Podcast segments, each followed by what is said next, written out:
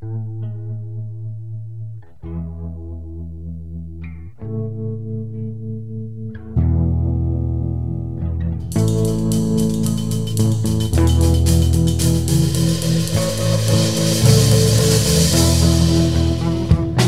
there, welcome to Motorcycles and Misfits here at the Recycle Garage in sunny Santa Cruz, California. Hey everyone, this is Liza, and boy, we've had a great day in the garage. You know how, uh, for me, a great way to tell it was a good day is by how far up my arms the dirt goes when I have to go in and clean up. And this went all the way up to the elbows today. That is a good day. Uh, with me in the uh, Zoom meeting, we've got Micah Hey, and Charlie. Fish pillows. Okay. All right. And of course, we've got Elaine Trouser Bandit. It's Miss Emma. See, this is what happens when the host mutes you. Um, Miss Queasy. Um, I've got to say, I mean, the, one of the advantages of being on Zoom is we get to see people at home. And Charlie and Micah are the picture of domestic bliss. I'm even embroidering. What's that?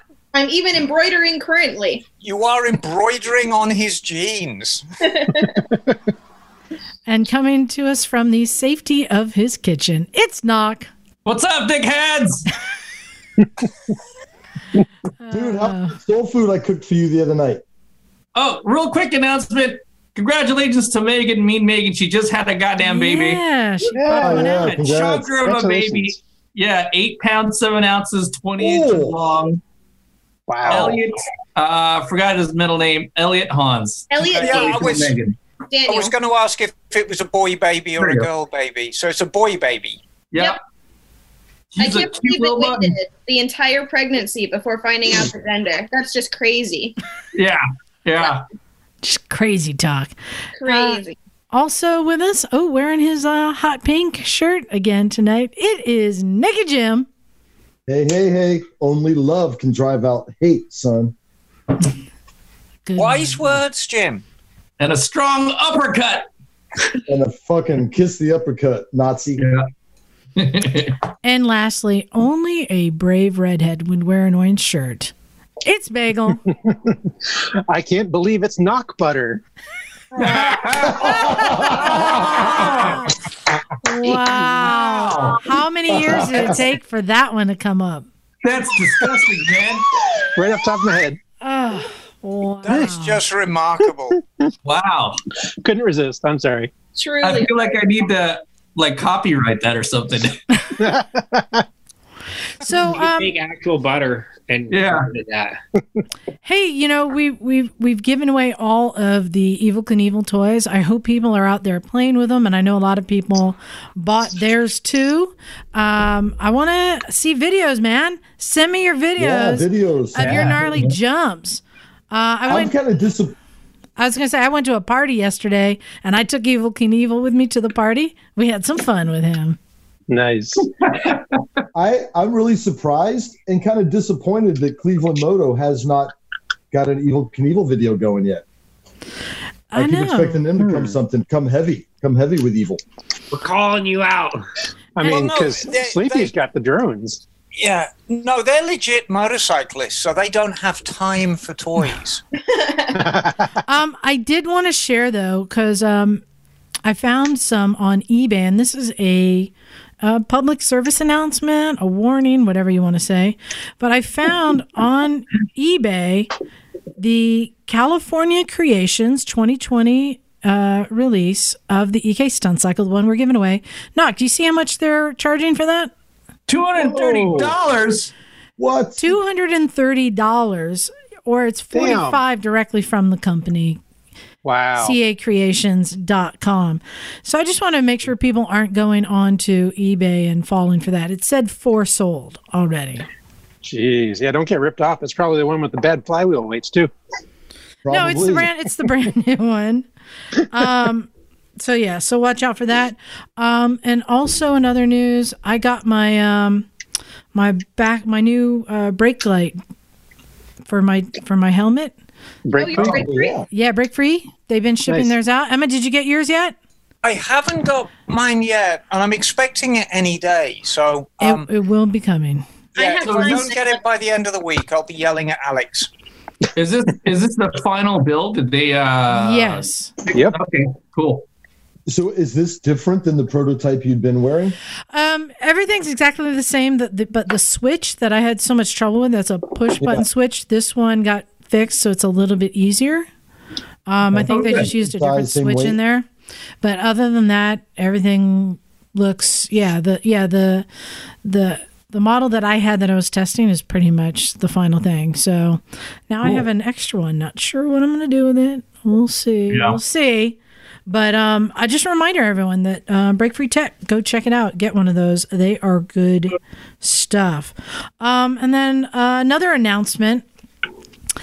Emma and I we're doing a thing. If you haven't seen it yet, uh, Emma, I'm thinking of changing the name. Is it, we're only one episode in? Is it? I hope it's not too late to change the name. No, change Oh, away, darling. I think I think people are more interested in the content than the name. So we were calling it Misfits and motorcycles, but now I think I think we're just going to be the Misfits. How, what do you think of that, Emma? Well, neither of us are misses, neither of us are fit, so I think it's appropriate. Yes. so I think I think we'll just be the Misfits rather than Misfits and motorcycles. Yeah, I Yes, think so. yes, knock. Is this going to be like the Prince thing where it's like the two chicks formerly known as the Misfits artist like, situation? Are you talking you about? get to wear Oh, do you get matching satin jackets like, Yes! like jackets too? Ah, that'd be so good. Um, so if we go down the Prince route, I have to choose a symbol that Exactly. represents me. Hmm. Yeah. There you go. Pearls. Hmm. or- or I wonder. It look. I, I think it looks suspiciously like a bottle of gin Yeah. with like a genie coming out of it, and I'm the genie coming out of the bottle of gin. It's Probably like a sipping pine my cone or something. Yeah, a pine cone. There you go. I think my Perfect. symbol's going to be that um the that sign they have for no dogs peeing. That one, you know. I think that would be cool. Don't pee on me. Yeah, I know. So, um, so on Emma and I, the Misfits, uh, we started making videos. If you haven't checked it out, uh, last week we released the first one called "Dude, Where'd My Oil Go?" Mm-hmm. and it explains uh, in detail where's your oil going. If you have a bike that's burning oil, where's it going, and is it a problem? I thought Very it was a great detailed. video. I it was very educational and easy to understand. Right, It's one of the and most easy to understand explanations I've ever seen. And that's the point I want to make about these videos. If you are looking by, for a step by step instructional video on how to dismantle your bike, this ain't it. Mm-mm. But what it is, is a overview of what can be complex systems on motorcycles and just a basic overview presented in such a way that it's easy to understand. Hopefully. Yes, And how much is the subscription to this? it's on YouTube. It's free. It's free. It's free. How cool is that? It's Um, More free high shit. value for money. So we have a new one that we're going to be releasing. The only problem is, uh, I mean, we've only recorded two. We're gonna have to find the time um, to record. Uh, thanks to Bagel and John for helping us on this last shoot, and for Jim uh, for helping us on the first shoot. Um, already, we've got good crew members, so everyone is learning. We're getting better at it. But the new one. Uh, we'll be. I'll be releasing. I don't know. Should I put it up tonight or should I wait till like Wednesday? Yeah, put it up tonight. You might as well. Do You it. know, check it out. It's Do it. it's 18 minutes of your time. And this one is called The Shocker. 18 minutes, huh? Goddamn. Two in the pink, one in the uh, carburetor.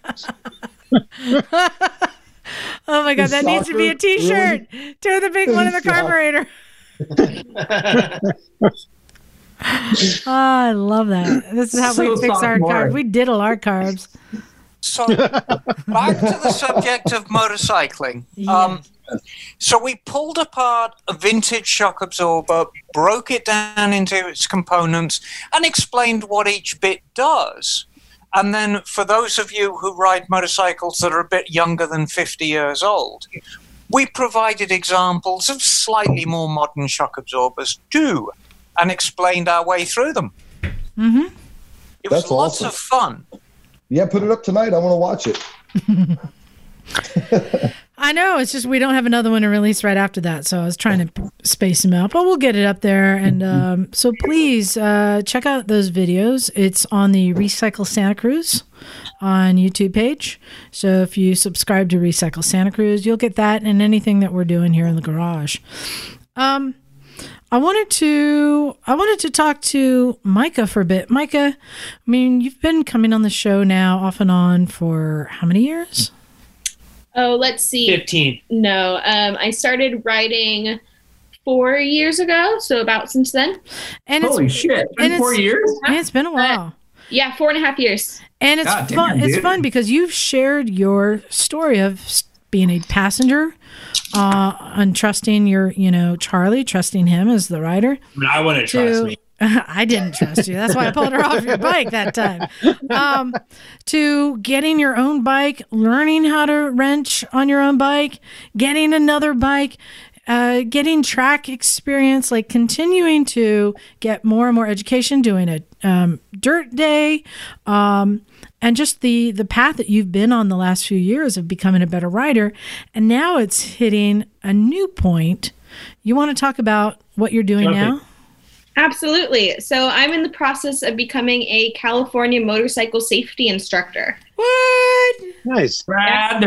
Awesome. which will be super, super fun. I have a little bit of instructional experience from first rides, and as soon as I did my first first rides course, I started looking up how to become a CMSP instructor.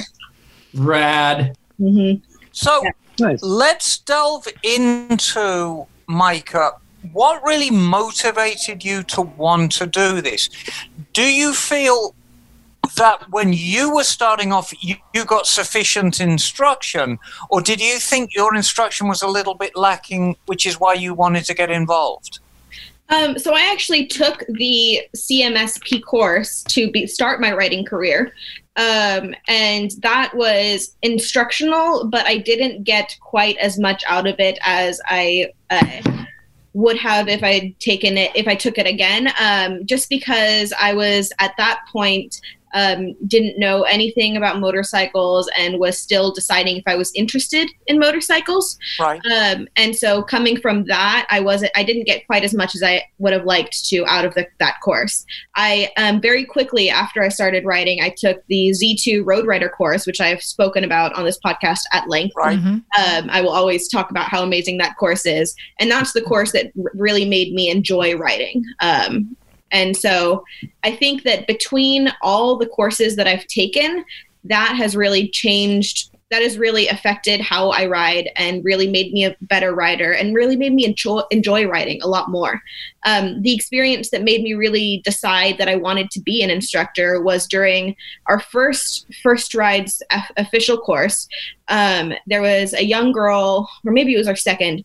Um, there's a young girl who arrived a little bit late, and so I took her aside and gave her the rundown of everything that we'd been doing so far, um, and started to get her on a bike. And it took me about an hour, an hour and a half to actually get her on the bike and to be able to read, be able to go.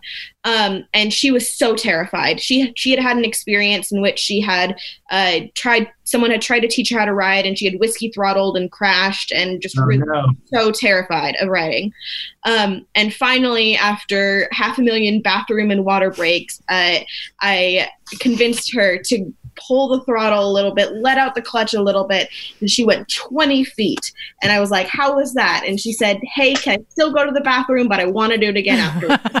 I was like, Yes. so that experience right there, I was like, I. I need to do this. This is my calling. This is something that I want to do for the rest of my life. One So second. your, Hold- like, Hold on. I need to yell at Charlie for a second. Charlie, can you please stop fidgeting with things that are on the same desk as the Fine, computer fine. audio? Everything you're doing is coming through. I think Go go sit in the corner with your pillow, your fish pillow. It's our fish asking pillow. Charlie not to fidget is an extremely tall order. It's like asking Emma not to fidget. Um, please continue. Yeah, that was about the end of that story. I think Well, no, that's okay. So, um, how are you going to apply what you've learned with Antonio? So, we'll just run through the key players in this aside from you. They've all been on the show. Pacific Motorcycle Training is run by Craig. Um, Mhm. he's And been on the show many times. Great guy. Runs a tight ship. Z2 training is Antonio. Once again, he does a really, really great course. So here's the players. So, how are you going to apply what you've learned to your students? Or do you have a really fixed curriculum? well, and don't forget first rides also with Clay. And first rides with Mm-hmm. Clay, of course. Absolutely. Um, so, with the total control course, which is the California Motorcycle Safety course, um, it's a pretty fixed course. Um, and I'm still in the process of becoming an instructor. I have uh, I've done everything up to I need to take the official instructor course, which is the last and final step, which I will be doing in August. I finally, uh, with all the craziness with, with the pandemic going on, I finally got a date back that I'm able to do because my last one was canceled due to the, um, the virus. Um, and so it's pretty fixed for the most part. There is a little bit of wiggle room for how you explain topics. Um, I think that one of my greatest uh, learning points, um, and thus will be one of my big teaching points, is focusing on vision. Um, vision in writing, like just, I, it's something that I'm constantly learning.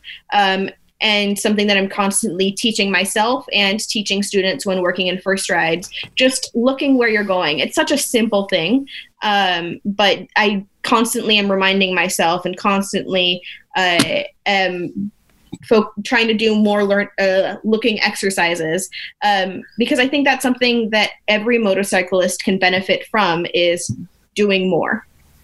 Yeah, and just the other week when I had uh, John Dalton out there on the dirt, and it's so funny. It's somebody who's knows how to ride on the street, knows where to look, and then you put him on dirt, and he goes right back to just looking in front of the front tire. Absolutely. And As it's soon as like- like, on the bike, yeah. He's like, Even nope. today, uh, we were fucking around in the parking lot on the on Liza's mini bike, um, and we were just doing some gymkhana exercises and stuff with some cones that I bought. Um, and Jeremy was, as soon as I set him on a new exercise, was immediately looking down at the ground. I was like, "Man, you are a better motorcyclist than this. Look where you want to go. Keep your chin up more." Yeah. Well, yeah, you know that's it's actually it's a really good point because like you have people who are like experienced and like experienced track riders who run a fast pace. A lot of the times they can go faster by just adjusting the way they look at the corner exits or Yep. the way they view the road. And and it's it's a I think it's something you have to constantly practice. You just like don't get it, you know, unless you're like It- MotoGP level type shit. So It's really easy to look just where right in front of you and like at things you're not supposed to, and like all of a sudden you're hitting a tree. And it's, Yeah. it's really easy once you start looking where you want to go. Um, your body does most of the work for you. Motorcycling uh is so much of looking, and I don't think that that is. Uh, for my first course, um, I don't think my instructor taught me quite as much about that and didn't put quite as much of an emphasis. And that's something that I really want to do when I'm teaching. And yeah. it's not really emphasized that much in the very beginning courses. It's usually more of an advanced thing where it, it you know it's super vital and like they'll tell you like oh the most common crash is target fixation, but they won't really go into like oh you know drills of practice or whatever. but studying the curriculum, the curriculum has changed a little bit since I uh, took the course and since Charlie took Yeah. the course before me. And I think that that has been dealt with and looking is brought up more in the course already. So and I that's mean a big change. the course I took is was completely different too. So Right. So, um, my question to you, Micah, you've been riding now for three years? Four and a half. Four and a half. Good lord, time just does move quite quickly, doesn't it? Yeah. They grow up See- so fast. It does. um, yeah, we've watched her grow up before our eyes. I know it's a stupid question. I'm going to ask it anyway. Would you recommend becoming an instructor to anyone else? Um, I think that learning to teach teaches you a lot about what you don't know. Um, I've been working on a the first on a bunch of first ride stuff, um, and recently that has taught me that I don't know how to explain things exactly as simple as I should. Um, Yeah. I'm trying to write out a bunch of things. Just part of it is just for my own notes for how I should be teaching better, um, and just writing down how to kickstart a motorcycle is incredibly difficult without showing people stuff. So changing my language and working on how I can better simplify things and make people understand better um, I think- is a I- difficult task. I think you need to yell more. I think guys respond to a woman yelling at them. And um, getting very red in your face and waving your arms about above your head is always effective. God, you're being such a man. yes. That, that's how you get the men to listen. The women you just speak calmly to, and they'll nod and go, "Okay," and they'll listen. Yeah, And to you're you. like, man, you The man- nailed it. Good I, job. you need to just sit there and yell at them. Well, that's actually, uh, I was speaking to a friend of mine who instructs, and he was saying um, that my biggest weakness will probably be that I am a small woman. Um, and that'll probably be a struggle to have some people um, take my word from the beginning. And if you have one one boob jiggle, you've lost them. So this, that's uh-huh. when you like roll into the class and do like a 30 foot rolling stoppie. And they'll go, oh, okay. Well, I you better fucking listen to her. Do that like flip transition to the back Yeah. tire. Yeah. You know? I'm going to turn that around, Micah, because I think that's going to be your greatest strength Yeah. by far. I I They're think it's going to be your you, and it's- it's going to be your greatest strength. And I Yeah. think without saying a word, you're going to be such an inspiration and such a role model for men and women doing that course. I really Yeah. hope so. Bringing women into the motorcycle community is a huge love of mine. I have friends every so often. Someone will ask me how uh, they get into motorcycling. I'm actually meeting with a friend this week to talk about how to get her into riding.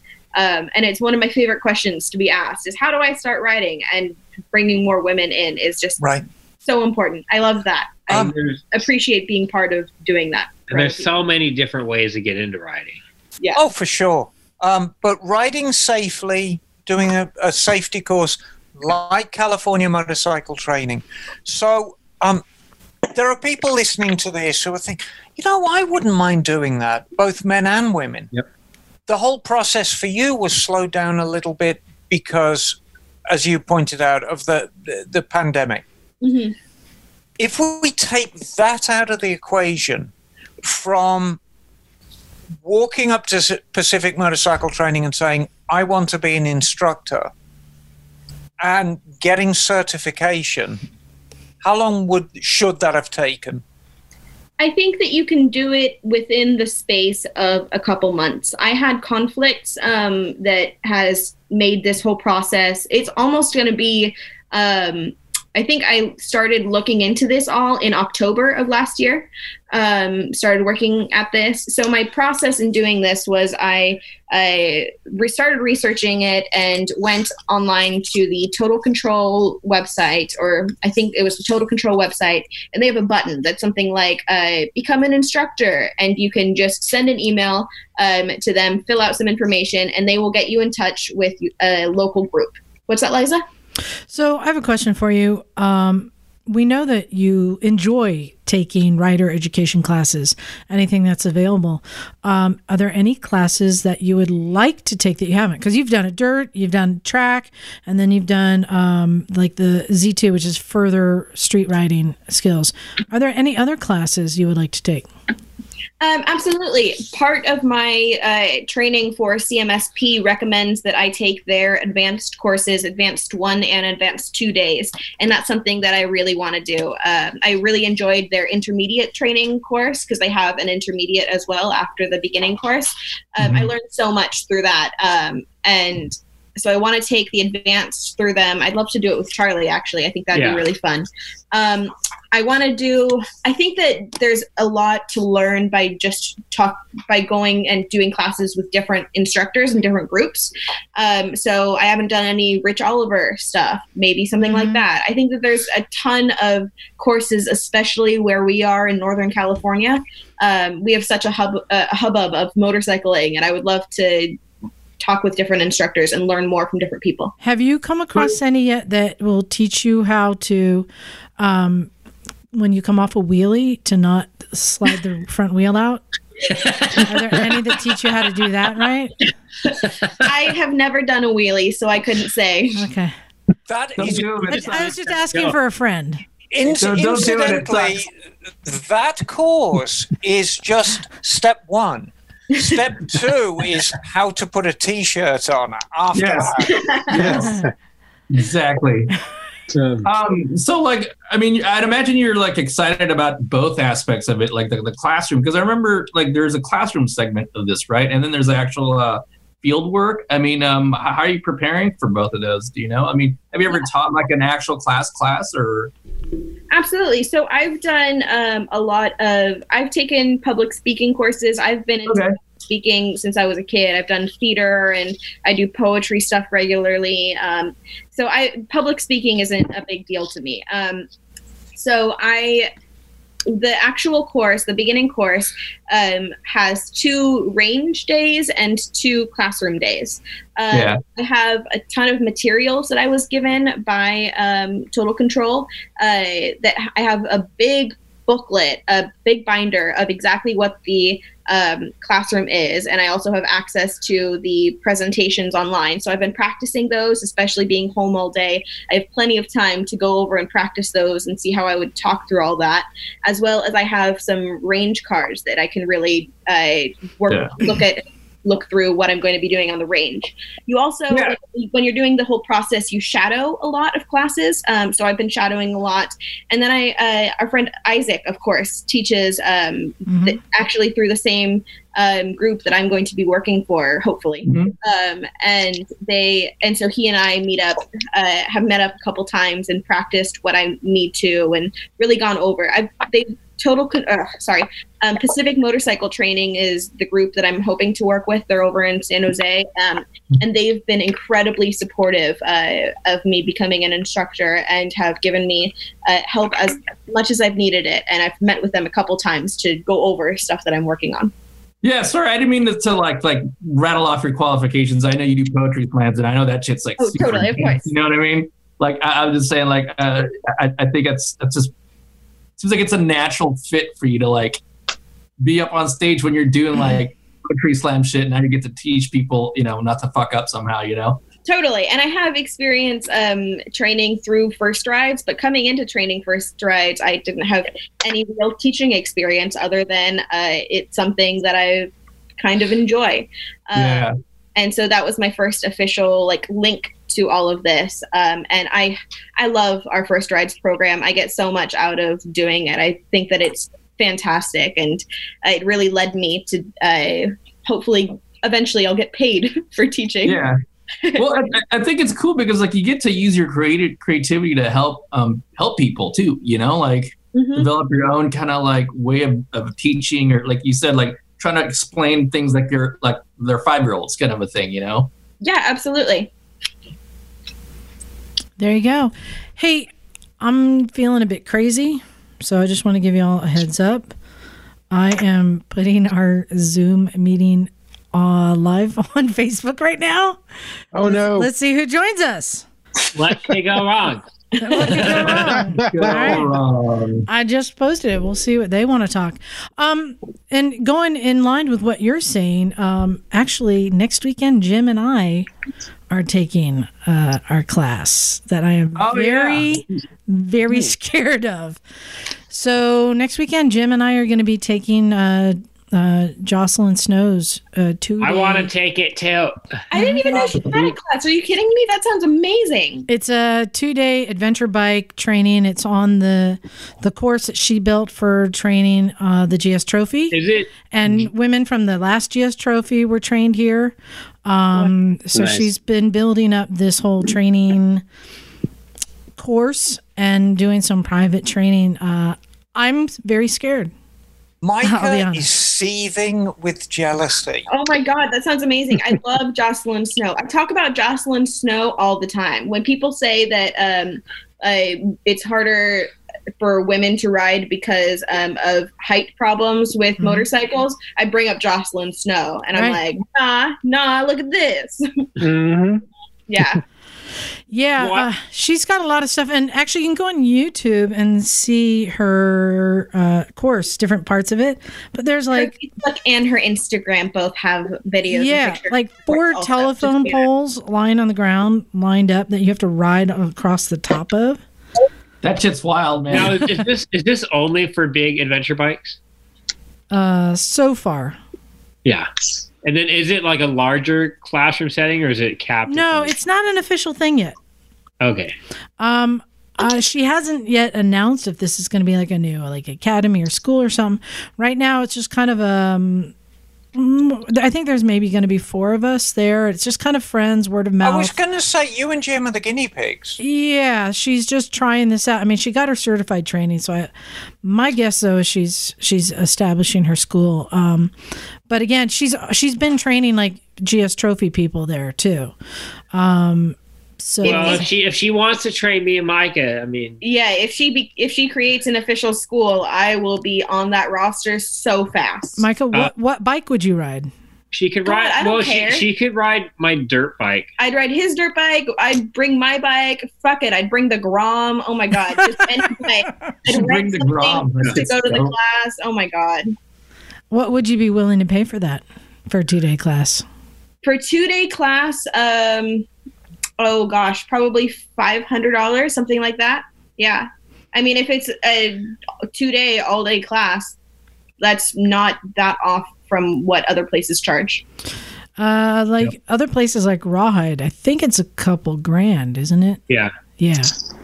Yeah, That's- they do like all kinds of catering and all that shit, right? Yeah, that's- Like, A lot of those classes Well- also provide the bikes too. They provide bikes and they provide uh, sleeping arrangements, don't they? If it's Yeah. Yeah, yeah, there's a lot of things. I, I'm not going to say what she's charging us, but I will say that she's not making money. Sh this is to pay her insurance, totally, Yeah. And that's it still is three digits just to cover the insurance on having people over. So, um, you know, big thanks and to then her. that's also a smaller group too. Yeah, so we'll see if I survive. I'm kind. I'm kind of. stage two of guinea pigs. yeah. Uh, no, I think the other GS Trophy people were guinea pigs, but um, I'm somebody who's not trying to be a, you know, a top rider. In, Yeah. in my class, I'm just somebody like I just want some more tools. Um, I don't like riding in the dirt. That's the big secret. I got all these dirt bikes, and I go dirt biking all the time, and I don't like it. Wait, me Mock? too. who are you talking to? You're you're You scaring never me. tell anybody. Oh, okay. You're smile. Who are you looking at? You keep. It's kind of weird. Uh, dude. just- I I got like some Costco parking lot action. I'm like, Okay. what the fuck's going on Um, yeah. So the big secret is like I don't actually enjoy riding dirt. Every time I get out there, I'm like, you, you, sliding around, ooh, just waiting for the day I'm gonna stack. Have, But have you ever taken a real like dirt bike class? no. So this is why I said, you know what, I'm, I'm not gonna. I'm not going to make any decisions until I have all the training I can and all the tools I can um, before I decide if I really like it or not. Oh, But yes. You do like dirt bikes though. You like it. You totally do. You just like you just don't like fucking stacking. Like everybody doesn't. I don't like. Uh, uh, it's the risk, man. I fucking that's what I hate about dirt bikes is like, you know, getting your ribs bruised and the first time that you and I went up to fucking Hollister and I fell off, the- you took me to some fucked up ass. yeah, rock, I remember you know? that. That shit sucked, dude. And we had a lot of fun, but that shit sucked.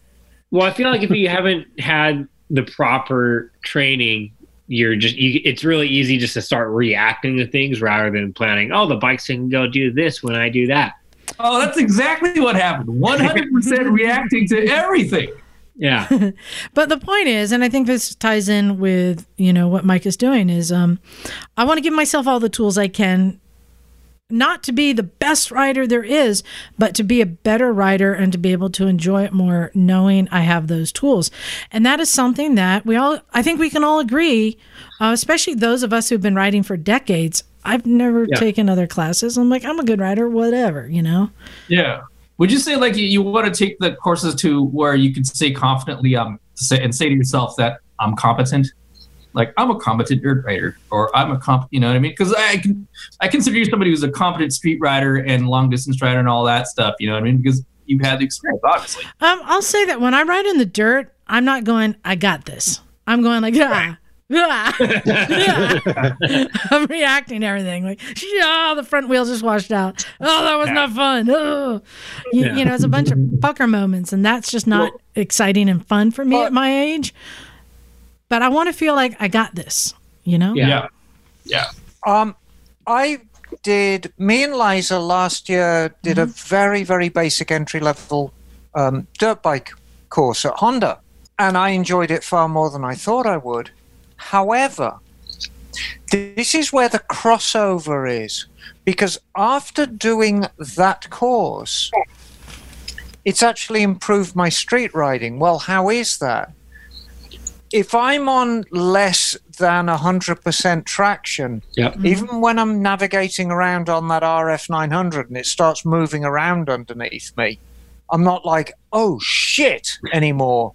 I'll just counter steer it a little bit and get it back Mhm. in line. You start Because- to know how to deal with no or little traction Right. in Exactly. unexpected ways. Because you're riding a street bike and you have 100% traction, you're ripping through shit, and all of a sudden both tires You lose traction. Yeah. Or Right. whatever. Or you hit something that's a little bit loose. And and it's rare enough if you ride strictly street and you lose traction, it's a rare enough occur- uh, occurrence that you can have a spill. absolutely. Whereas doing a little bit of dirt training, and you realize that if your bike's moving around underneath you like it does all the time at dirt, and traction is a luxury when you're riding dirt. Yep. Then you realize, oh, this is okay, this is normal, and this is how I can cope with it. And you counter steer a little bit, and, you know, wiggle your butt a little bit, and everything goes good again. I think that every single rider, no matter what stage they're at, can benefit from a training course. Um, Oh, good lord, yeah, absolutely. yeah, And the I don't think that there's like maybe fucking like Rossi could be fine without taking more courses. but I think that up to that point, anyone in the world, any rider and on any bike can learn more and become a better and safer rider by taking uh, training courses. Well, and the, the best types of courses to take too are like things you've never done before, like flat track. If you've never done flat track, I've never really done flat track, and I would Yeah. love to take a flat track course. And I feel like that helps immensely. You know, uh, to echo what you were saying, Micah, like those like GP level pros, they flat track off season. They Yeah. ride dirt off season. You know, Rossi's got a because it's killer flat track. honing it's honing their track skills Yeah. because not you don't really notice it but if you look at footage of the TT and they're you flat look track. how much those bikes are moving around underneath Yeah. them they're fighting for traction Mhm. And the same mm. thing's happening on a track, but just to a lesser extent. So if you ride dirt and you can overcome that fear of your bike losing traction, I mean, yeah, it's like yeah, go. You just you could go to YouTube right now and find MotoGP and watch Casey Stoner slide both front wheels through an apex. Watch Ross, Rossi do the same thing, and and they they do all that. It happens, and and you really can't see it all that well unless it's in slow mo. But it you know that that flat tracking skill 100% applies to what they're doing. You know, So, so it's wild. Bagel, are there any advanced scooter riding classes? Have you ever experienced anything like that? Never. Well, perhaps I've never- it's time I've never- to start one. I know. I've, I've never experienced a basic scooter riding class. it's just, Yeah. There's just the MSF. and Do stuff, twist you and know? go. Yeah, pretty much. Yeah. So do you, can you ride a scooter at training, Micah? Um, I don't so think anyone would say no. I I don't know about that. Um, I know that you, if you bring your own motorcycle, it has to be under. I think it's under 300 cc or something like that. Um, Uh-huh. Something similar Yeah. Uh, For the beginning class. for the beginning course. Uh, if you bring your own, um, and then we have motorcycles um, for anyone else to ride. Everyone normally rides those ones. I think it's very pretty rare that someone brings their own bike to that. Um, Mhm. I I don't know. I think that part of the course, um, like a, a significant part of the course, is learning how to use the specific motorcycle controls, um, and Mhm. that's different than scooters. Um, I mean, scooters are. I mean, I don't have a ton of scooter experience, but you don't have the same. Ah. Yeah, So how Well, about no, this? the, the friction zone in the scooter is happening inside the engine. and a twist and go, yes. So, Yes. Bagel, how about this? If you were to create an advanced scooter riding course, what are three things you would put into that? Let's see if you could get uh, Micah interested. What are three skills or techniques you would put into it? I got it. How many how many 36 packs of beer can you shove between your legs? That's how a good many one. pizzas can you carry? These are these are scooter specific. Uh, Scooter uh, specific. What are, would be some techniques that you would? ch- How much train? hot fried chicken can you Because- take with you? Because I mean, I've ridden with you, and you can keep up Yeah. with the big bikes on your scooter. Is that Yep. what technique are you using? Uh, I Wide pin open. the throttle. um, geez, wow. Um, oh, how about how to get well- more out of your scooter? Like, because I would think that suspension is a big thing. Like, yeah, but I mean that's I mean that's the same with any bike. I mean, right. and, and scooters really don't have that much in the way of adjust suspension adjustments. Typically, one technique. Um, Come on, what's one technique or trick? one technique. Um, all right. Well, the one technique that I would say is a really good one to um, to, to study and, and practice. Is it how to replace your engine on the side of the road?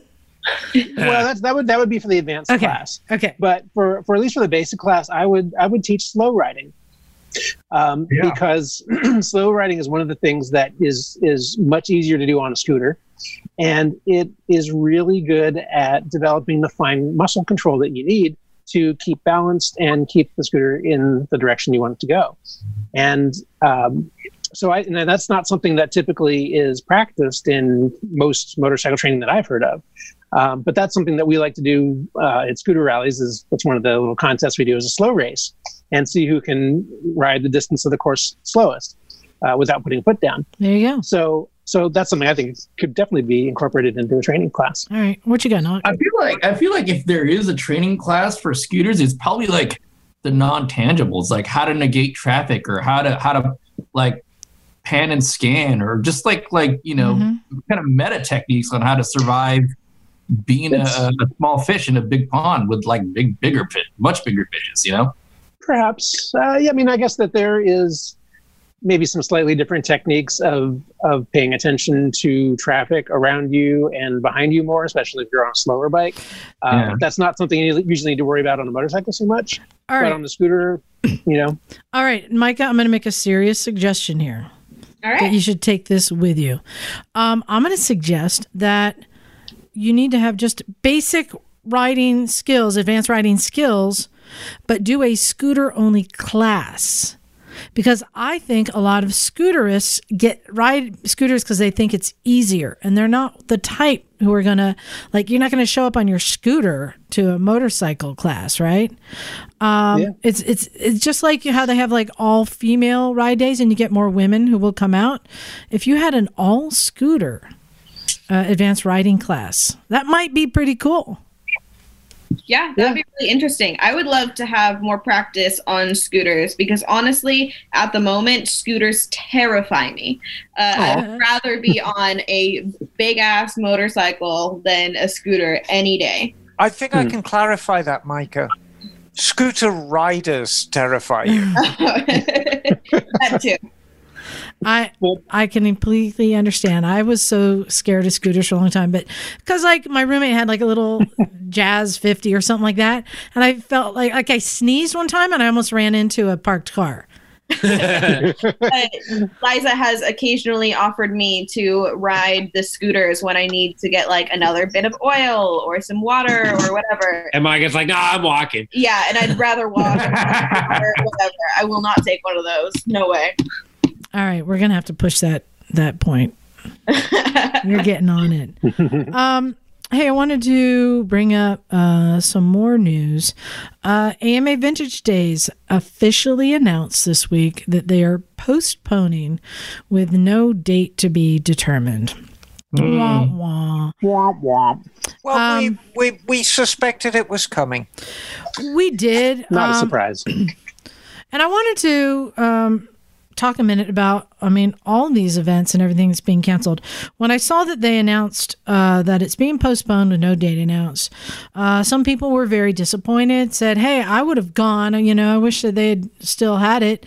And other people, um, you know, were saying, uh, yeah, they're just they just said postpone, not canceled, because they want to keep our money for the tickets. You know, there's a lot of people saying different things. I want to kind of break down and explain behind the scenes what's going on for any of these things because I experienced it with the film festival, and I don't know if I explained it or not, but when uh, the Santa Cruz Moto Film Festival was booked, deposit on a theater, t-shirts ordered, the whole thing, right? And then this came, and we realized, uh oh, we're probably not going to be able to have it. Meanwhile, people are buying tickets, and we're still going forward as if. And I told my partners, hey, I want to refund everyone the tickets and announce ahead of time because I want to show everyone we're being responsible and we're being uh, proactive. And it's not going to be safe for a gathering. And we're going to cancel this. And I was reminded that I can't announce that because if I did, that means I canceled it and we would lose the deposit on the theater. So we had to wait until the city officially extended the date to that weekend. So therefore, it wasn't our fault. We weren't breaking the contract, and the theater had to give us a deposit back. Meanwhile, I was feeling kind of shitty because like people are like, "Is this happening or what?" Like I bought a ticket. What's going on, right? Um, the same thing is happening with all these other events, and you got to keep that in mind. Um, be it AMA Vintage Days, uh, be it Sturgis, be it uh, the Quail, anyone. If they you know, they guaranteed for a year they've had contracts. They've had tent rentals, they've had PA systems, they've had all these things booked, right? And if they just cancel without being forced to cancel, then they're walking away from all these deposits and contracts. Um, so that's really sucks. Uh, That that way it works. So I mean, Yeah. they wanted to have it, but they also want to have a responsible event. And I think what they said is, um, with the uh, with the uh, the what do you call it? the restrictions in place, um, there's no way that we could have the same event that everyone is expecting. It, it yes, maybe they could have had still the races going on. They were talking about having races, but not having all the other stuff. But then you're going to have a lot of people who are going to show up and be really disappointed because all the things that they love about the event aren't going to be happening, you know, all the get togethers and all the stuff. Um, and same with like uh, Sturgis we still don't know if Sturgis Bike Week is going to happen. I mean, real simple yes or no from each of you. Do you think it's uh, will be okay to have an event of that size in August? No, Nope. August? hell no, August. August? No. No. no way. Emma, you were quiet. Do you think Yeah, way too soon. I mean, I didn't want to necessarily jump on the bandwagon. that's just an Well, opinion? Like, it's just look what your happened- opinion. Look, look what happens the next week with all the protests and everything. All, like the numbers of infections are going to go way up. So, um, uh, with with Sturgis Bike Week, here's what I am predicting. They have to announce on June 14th, so it's coming up. They will announce if it is happening or not. And all of those things I just told you are all in play. So, especially something that size, um, there's there's a lot of money at stake. The entire town of Sturgis, the whole and all the outlying areas, they rely on this event every year. This is where most of their income comes. Um, so there's a lot at stake here. Uh, so it's a hard decision to make. So first off, I want to say I'm going to support whatever decision they make. I can just choose to attend or not, right? Yeah. And everyone can choose to attend or not. Um, but I can tell you that if they do not have it, maybe they're restricted by the local government as to having a gathering or whatever. It's still going to be happening in that uh, there are all these different campgrounds and they each have their own like entertainment and stuff at night. They each have their own like little parties. And a bunch of those campgrounds have already said, oh, we're still going to have it. We're still going to do it. Much like, and Emma, you made this comparison uh, today. Um, they, you know, normally Fourth of July weekend Right. uh, coming up is Hollister, the Hollister Yep. Rally, and they announced Yep. that that will not be happening this year either. It will not be happening. However, and this is important, is Mike Corbin is still going to have his party, yeah, and he's going to rely on the common sense of the people who visit his place regularly to exhibit their own social distancing. He also expects it to probably be about a quarter the size of normal. But he was very, very keen to make sure the people who just showed up on spec had somewhere to go. Yeah. Um, I also have heard there's going to be a very, very small um, gathering as well at um, the uh, um, the campgrounds going down the state fair campgrounds down there going towards Tres Pinos, and that's one of the byproducts of the Hollister Rally. You know, it, it, you have the rally itself in downtown Hollister, but all these little gatherings all over, and a lot of those are still going to go ahead, even though the main one's done. So there you go, tra la la. Um, I heard that. So I've been reading a lot about uh, Babes Ride Out and what their plans are for the rest of the year. Um, and Babes Ride Out has said that they are planning on still having their Babes Ride Out and Babes in the Dirt events. Um, they pushed, I think they pushed Babes Ride Out to also in October. So both Babes Ride Out, West Coast, and uh, Babes in the Dirt will be in October, I'm pretty sure. Um, but they will also be limiting ticket sales uh, significantly than last year and uh, encouraging and uh, uh, social distancing, and they are changing their facilities and their rules to better um, prepare for people to be safe during these trips. So, and again, I just I want to circle back. The thing that's hard here is there is no right thing to do. Whatever decision is made to have an event or not have an event, there's going to be a large faction of people who think that you made the wrong decision. There's either going to be people who say this is irresponsible for you to hold an event like this. It's definitely going to spike the corona cases in that area, or have people take it back to their small towns that maybe don't have a flare up. And then there's going to be the faction of people who are like, you know, how dare you give in to the fear and not have an event and oh hey by the way how about those of us who aren't at high risk or who have already have it who want to have a good time it's a no-win situation I feel those people are one, not epidemiologists. Two, uh, don't know what they're talking about. And you can't please everybody. Yeah. And th- that's a very like- valid point, Bagel, because no matter where you lie on this, whatever decision you make, there's going to be people who think it's the best decision in the world. There's going to be people who think it's the worst mm-hmm. decision in the world. That's the nature of the world we live in. So, what's going to happen is going to happen, Yeah.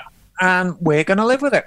and so i'm just going to say if there's an event that you you look forward to that you go to that it does have it or doesn't have it, and you disagree with that decision, please don't condemn them. Just know that there's it's a hard decision either way because people's livelihoods go into it. And in the case of the AMA, and this is something I want to drive home here, this is their largest uh, subscription run of the year for people to join membership to join the AMA. This is where they get the most renewals and new memberships. This event, it's not just a party for us to have fun, it is for them to keep the lights on. So, the first thing I'm going to say is if you aren't already a member, please join the AMA and give them the support. First thing you can do to help them get through this. And Yeah, that sure. way, when and if the next event is, they're going to have the means to have that be an awesome event. Do you know if they're in contacts with other like new media outlets to kind of promote themselves and actually tell that story? Like, yo, we're not having vintage days this year because of this. Um, could you, you know, promote us on your on your podcast so we get our sponsorship dollars in and and you know Um, I'm so distracted by Ian trying to cover his camera. There he is. Um, uh, you're, you're muted, bud. Um, I don't know. I mean, they have their own magazine, which goes out to their members. Right. That's that's why I said it's new media. I mean, you got to be in the club to get the magazine, but like, there's Well, ever hi. since ever since we are new media. right. That's what I'm saying. Ever since the shutdown happened, how many new podcasts popped up or had an extra time to even you know to to create a new one? And it, it might be good to contact those people or have those people contact the AMA and uh, do something. Right. And I'll say, hey, um, especially for Sturgis, because again, if you've ever been to Sturgis, not during the rally, the entire downtown is basically closed down businesses. They open up for Sturgis. These restaurants, bars, everything, they're all built up for this whole industry, not to mention all of the hotels and, and campgrounds and motels, including my good friend who has a motel in Custer outside that she relies on this too. And Sure.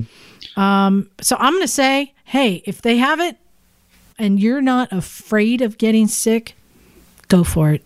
Go support them, help them out. That's it. Yeah. And Yeah, the same time, if you are if you are um, afraid of going to an event that you usually enjoy, try and buy merch from them or from groups that you might have uh, if you had gone. Try to support those people financially, especially right now if you can. Yeah. So, Emma, uh, are you going to go to Mike's on uh, 4th of July? You bet I am. I'll be Alright. there. I think I might go. And, I'm you know, kind of I'm I'm kind of going scared, but I to- think I might go to check it out. You know, I think part of it too, like I think we need it needs discussing is too, like there's a lot more people unemployed now. Yes. Aside from that, aside from the actual virus and and having some kind of trepidation about you know exposing yourself into a giant vector area, like some people can no longer afford to go. Like Absolutely. it, it sucks, you know. Like, they can't afford that extra ten bucks a month to join whatever club or, or buy that T-shirt. Who knows? Yeah, I mean, think of all the uh, bandana and sunglass uh, guys who've been out of business because of all the rallies being down. Um, yeah. yeah, you know, Emma, I think I want to go out there too and just check it out because one of my concerns is how are people going to have events and be responsible? And we have Right. to figure Yeah. this out. I want to go see how it's going down because either I'm going to go, hey, this is pretty chill. Everyone is being cool. Everyone's being safe. Everyone's wearing masks. It makes me feel a lot more comfortable. And maybe, um, you know, uh, maybe I'm ready to start going to some more events and things. Or maybe I'm going to go like, oh, dude, this scene is not cool. I'm getting out of here. Like everyone's like coughing on each other and licking each other's feet and like, no, I'm out of here. Passing joints. Oh, I'm sorry. other. I was getting that confused with Emma's tea party, but you know what I mean. no. What's worship? Anyway, so that's the news. AMA uh, Vintage Days officially postponed. No date announced, Yeah. but um, that is my plea. Please join the AMA and give them some support. Hey, Ian, what are you up to? Oh, am I? Can you hear me? Oh, yeah. What's up, dude? Hey! Don't know. You're a little, you're a little quiet. Yeah, it's a little quiet. I'll figure it out. Yeah, you just got to turn up your volume if you can. Yell, just yell. Yeah, it works. It works for Charlie. Project. Um, Hey, I have something else I can share. Um, so I think so. The the Sturgis Bike Week is in August, and I mentioned that my film festival had been canceled, and we were planning to do a another film festival in Sturgis called the Black Hills Moto Film Festival, and it was supposed to happen during Sturgis Bike Week. So um, that, however, is not canceled. It is instead going to be online, meaning viewable around the world. Woohoo! Oh That's awesome. yeah. Um, we're still working on it. We'll be announcing it. Um, but I wanted to share, like, I've been finding some amazing movies. And there's one I saw that just has me like, what? You know, when you find out about another two wheeled culture that is so unique and bizarre? And I just wanted to share because you can go find this video too. Um, it is hosted on Vimeo. I didn't check YouTube. Do you mind checking YouTube Bagel, see if it's there? Um, Take a look. it is called Rebel Riders. It's about Is that with a Y? uh, no, R I D E R S on Vimeo. And uh, Knock, you're going to like this. It's the Indonesian custom It's Vespa uh, Yeah. culture. I mean, it's on YouTube. It's seven seven minutes long. Yeah, yeah, seven minutes long. Yep. Yeah, it's the one Four by uh, by Mark Rassang. Yeah. Um so Rebel Riders, you guys have to see this if you want to see something that's so trippy. They're taking these scooters and not just like sticking like mirrors and stuff on them. They're like putting like multiple axles and truck tires and and elongating and crazy stuff and they're doing it with like basic tools and skills. Like I've seen where they'll take like the body and just throw it into like a bonfire to like burn all the paint off so then they can like weld stuff on with like a stick welder, you know? Yep. um it's really cool and creative what they're doing. yeah, it's pretty like awesome. total total crazy, wild like dirt bag fantasy creation, battle scooter, uh, just nutso things. I mean, like they will take scooters and make them look like they're miniature tanks, like like with with eight wheels on each side rolling down the road. It's nuts. I know. So as I'm finding some of these really cool videos, uh, ones that are you know already available out there, Oh, um, we got that Ian. Um, I'll share them. I want people to go check them out and get excited. We may these uh, this one hasn't been chosen yet. It's not an official selection, so it may or may not get chosen based upon our time constraints. But I wanted people to check it out because it's a cool film and it's Knox people. Yeah, Indonesians, man. That's right. It's Mexican? Oh, I thought it was Mexican. I know his accent throws me off all the time. so, Ian, what are you up to tonight? Oh, can you hear me now? Oh, yes. Yeah, Oh, very cool. Uh, cleaning rusty carburetors um, nice. and having fun with that. Um, what else are we doing? Cooking a little bit. We're gonna make some uh, spanakopita. So some baking. Nice. Spanakopita is delicious. Manitoba. Yeah, Danielle, my my girlfriend, amazing cook. So I'm just I'm the I guess the sous chef. So And oh, I see. We got Josh Herman. Josh, put your camera on. Don't be a lurker. I know you're there. I know you're there. How you Josh is dope, man. I had to make my you- big appearance. Oh! And of course, man. Josh Josh has the Porsche version gaming chair going right there. What is that? Your Uh-huh. sitting? Yep, yep. So comfortable. Oh, Ding Dong Junior. Easy Master Race. and then we got all right, Benjamin. Nice. Who's Benjamin? Come on, show yourself. Let's see. Is Okay, come on, turn that camera on. Benjamin's all motorcycle. Hey, there he is. You want to What's see that up? Rona hair? I know. Like, I got, I got. I'm almost mullet. I'm almost mulletized. Dude, please grow a mullet. Dude, it's there. I'm telling you. Like I don't know any lesbians that have a mullet. I, I need to see my life Liza. before I die, dude. Liza, you gotta go next level. You gotta rat tail that shit. Dude, Oh, I thought about it. I Business thought in about the it front, party in the rear. just to like piss people off. Okay. Bring the 80s back. When we go to South Dakota. That image physically hurts me. well, it's working then. Um, I just wanted to share. I've just been onto the Rebel Riders website. Oh yeah, you checked it out? Um, yeah, there is a guy riding a tree. um, also, there is an extremely soily young lady who looks like she's been rolling around in the mud. Who looks quite surly, actually. She looks like she's quite angry. Um, there's a gentleman in a um, a bright red leather studded jacket with the arms torn off, holding an extremely small, cute dog. Um, there is a scooter with a machine gun attached to it. yeah, there. And there's a scooter with more wheels than I actually care to count. I mean, I think it's got about 100 wheels. This is extraordinary. I love the tree. Um, That's no, the, great. tr- the tree is amazing.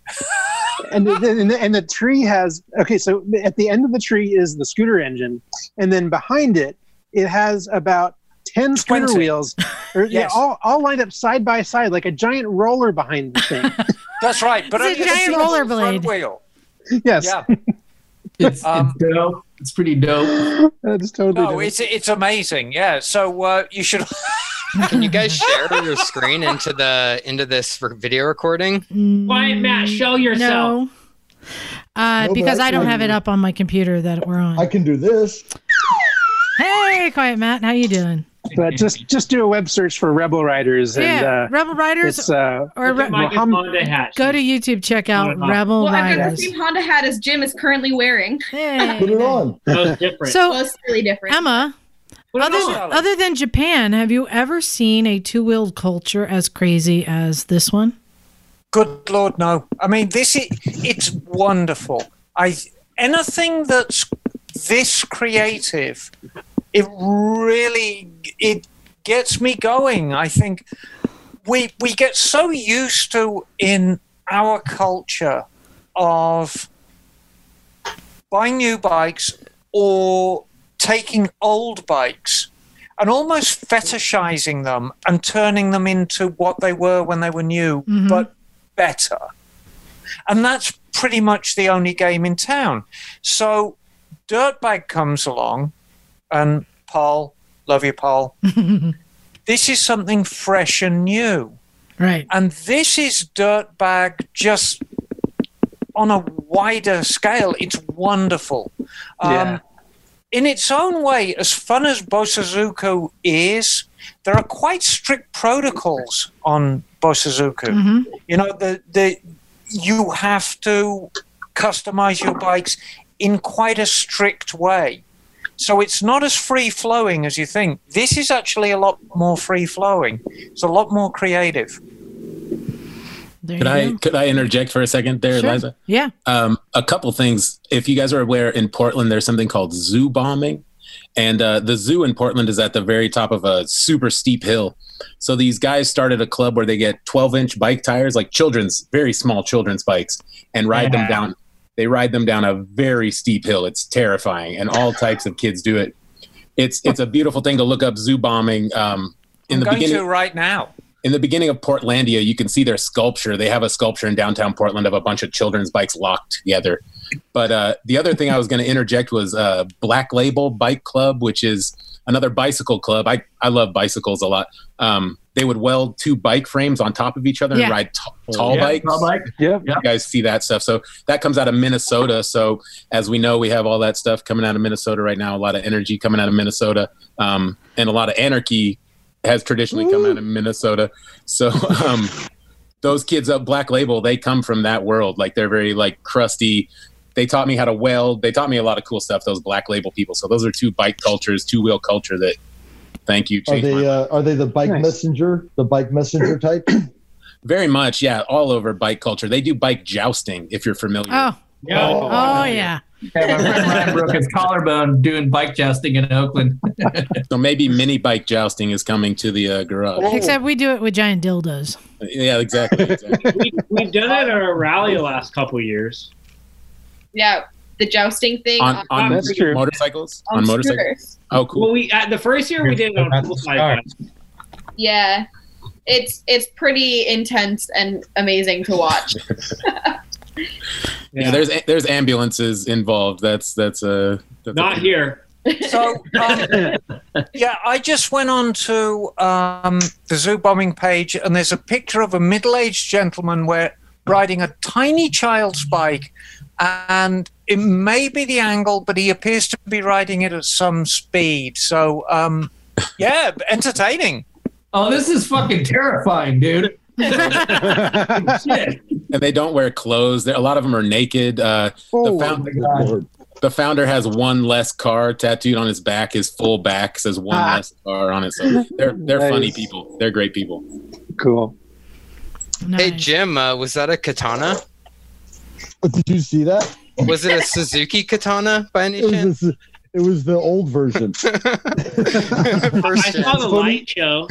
It's funny you say that. be- It's funny you said because there was a katana discussion at the garage today, Emma. You and Yuri Berrigan, Isle of Isle of Man TT fame, were discussing the katanas today, and you walked through all the expensive one and then the cheap ones. Right. Because, I mean, what do you think about the katana? It's it's metamorphosized from to just to, let's go back in history. Let's talk about what the katana is. History So- The katana is a fighting sword used by the samurai, and it's got a very distinctive curved blade. It's like a rapier, and it's very revered in Japanese culture. So, yeah, um, if you think of that with the end cut off, so that it's got quite a chunky end on it. That's exactly yeah. It's kind of like a katana. so, um, Suzuki in the late 70s had a wonderfully powerful engine which had been developed from the GS1000. And so they had this like 85 horsepower engine, it's a two valve engine. They pulled the head off, they put a full valve head on it with quite high technology for the time. It was a genuine 110 horsepower engine. And although I was very fond of the styling, the styling was a bit pedestrian. So they contracted a German styling house and a Can I stop you for a second? You Yes. you said the styling was a bit pedestrian. Well, on the standard GS 1100s, yes. I love Um, that comment. So they they contracted a German styling house, and a gentleman called Hans Muth designed a completely new bodywork for this bike, and it was like, what the hell?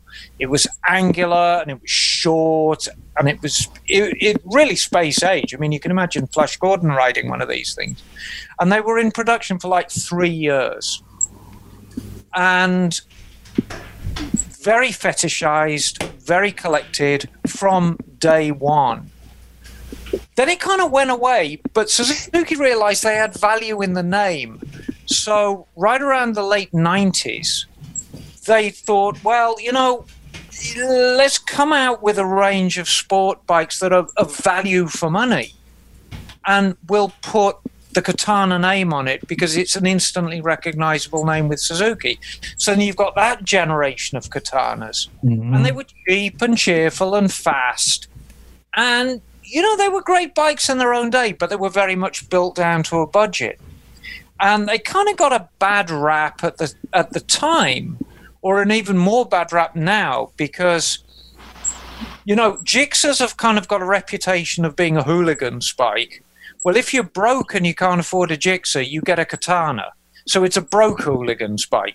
Mhm. Um, fast forward to last year, and Suzuki thought, well, let's think about the old katanas and reinvent it. And they came out with a new katana. My opinion, for what it's worth, it's a horse's ass. The, it's the proportions are all wrong. It's nothing it, it shouldn't have the katana name on it. It's a cartoon version of the original katana. You don't you don't like it? I hate it. Really? I- it's got the K5 motor in there. That's pretty awesome. I mean, aside from how it looks, It can have the best motor in the world in it, but the tail is a foot too short. And you, You know can't get a, you can't get away from the fact that the tail of that bike is a foot too short.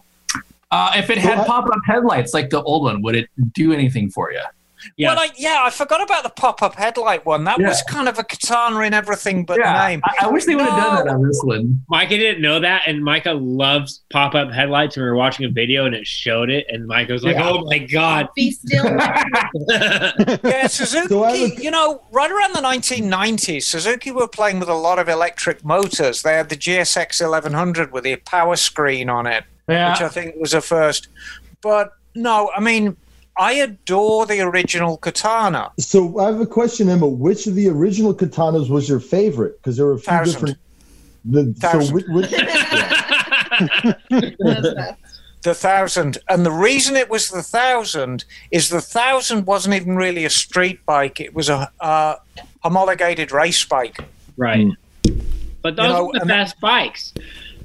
Yeah, the G the GSX thousand Katana, it it was the fastest of the lot. It's the rarest of the lot. Oh, it's the new man. You, there's a fabulous Scottish hat you're wearing, Jim. No, oh, there's, I, there's no question of it. Absolutely, the first generation GSX 1000 Katana. It's a wonderful bike. I have one Yeah. around here somewhere. I can't find it. Um, but the new one, I, it, you know, the first thing I do with a new one is I try and find a way to fabricate a longer tail on it.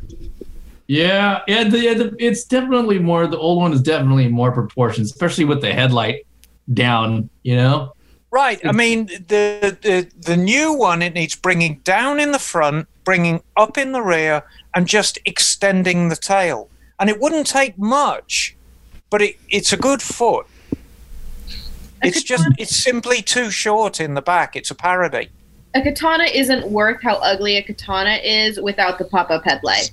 In Well, you must. How are you going to wave to the other katanas with pop up headlights? You aren't. You know the elite scooters have pop-up headlights too. I Oh, know. yeah. That's the only reason that I've really considered buying a scooter. the, I love the, pop-up headlights. Oh my god. Yeah. the Why- Elite why 150 can buy Miata? Every- Every time I see yeah. pop up you go. I think of like uh, Austin Powers and the meticulously slow dipping mechanism. You know, Anytime I see, unnecessary but good. anytime I see any car or motorcycle with pop-up headlights, I go, "Well, there's just another thing to break." Right. Yeah, yeah, for sure. And you but I'll tell you what, that Elite It's- it's called 250 just keeps fashion. on giving. It's a, Yeah. such a small detail that is just so exciting. Like I've never seen a pop-up headlight and been like, "Oh, cool!" I see a pop-up headlight, he- headlight, and I'm like, "Oh my god, dude! Do you see it? Like pop up?" It's it's like such classic '80s like I'm on cocaine engineering. You know, like let's fucking design this, guys. You know, like oh, I love it. Oh, I love I it. th- I'm pretty sure. I think it was either the Gen 1 Miatas or the Porsche 928 where the headlights spun. So they, yeah, kind of, the they, they pivoted on their axis. So the Yeah. car looked like it got pop up headlights. But Well, the the nine, pop. yeah, Oh, the right, 92 right. 928 they laid the 928 they laid back. Um, the Miata they may have flipped. I think that I think they spun. They flipped. that's a sick Yeah, Dixon, yeah. man. Or maybe, or was that the Nissan uh, It was, it was the one that came after the 944. There was a Porsche that came after where the headlights are exposed, but they still like. yeah, they kind of jump up and say, Yeah. Yeah, "Achtung, do you still have your papers?" yeah, that's the 928. Hey, Yeah. hey, Emma. Yes, did, did you see who joined us? Watch this. did. Aussie, Aussie, Aussie. Oi, oi, oi! There it is. Oh, hello, darling. Hello, nice to see you all. All the way from Yeah. all the way from tomorrow. Is it tomorrow there? It is. Yeah, yeah, next day. I'm, Yes. I'm at work Everything right now. fixed yet? She's she's It's in the one of future. tomorrow, people, the future person. In the future, we're all going to be wearing yellow. That's Does right. everything still suck? Is hey, tell us how are things going to be tomorrow? Is it going to be a better day? Um, yeah, it's yeah, it's uh pretty pretty much the same. You know, yeah, figures. so the, the world's gone to shit, basically. Yeah. Yep. Oh, you want to know about going to shit? Let me just share. I know we're not getting into political stuff at all. However, one of the downsides of living next door to the police station means we've had protest every night with drums a banging every night, helicopters, drones, the whole thing. Now, um, do you tend to go to your bed fairly early, Liza, or do you Not stay up anymore. late? Uh, define late. Uh, midnight? No, I'm like 11. Oh, okay. Except I was out there at midnight chasing a drone with my BB gun a couple nights ago. if I switch it up to the 12 gauge, they'll, they'll know you mean business. I know, I know. Miss Emma, Miss yeah. Emma, could, could I ask you about Japanese auto racing, which is the this, this, exactly yeah. and and like the, in, the influence of gambling on on that stuff and just like that another two wheel culture that I'm just like fascinated. I don't know what's crazier, the auto anything about- racing or those little speedboat racing. They're both nuts. Yeah, I mean, the the thing you need to understand about the Japanese culture, the best way to describe it, and I want to be clear that having been in the motorcycle industry, I've worked alongside Japanese people all my working life. So anything I say about the culture is is is said with the deepest respect, but with some degree of understanding but you can kind of sum it up by the Japanese culture is based on working very hard but playing very hard. So if you picture somebody who will work at a very conservative institution like a bank from Monday to Friday, and then Friday night go out and get paralytically drunk and be dancing naked on a table, that perfectly sums up the culture. That's no, Jim, no. Oh my god! Oh god. Oh, it's gonna happen. Hey, All you've well, You're gonna make Katie crash. Uh, Jim, put your clothes back God. on. My God. So, in terms of gambling, they take gambling very, very seriously. And, you know, they will bet on the outcome of any kind of race dog racing, horse racing.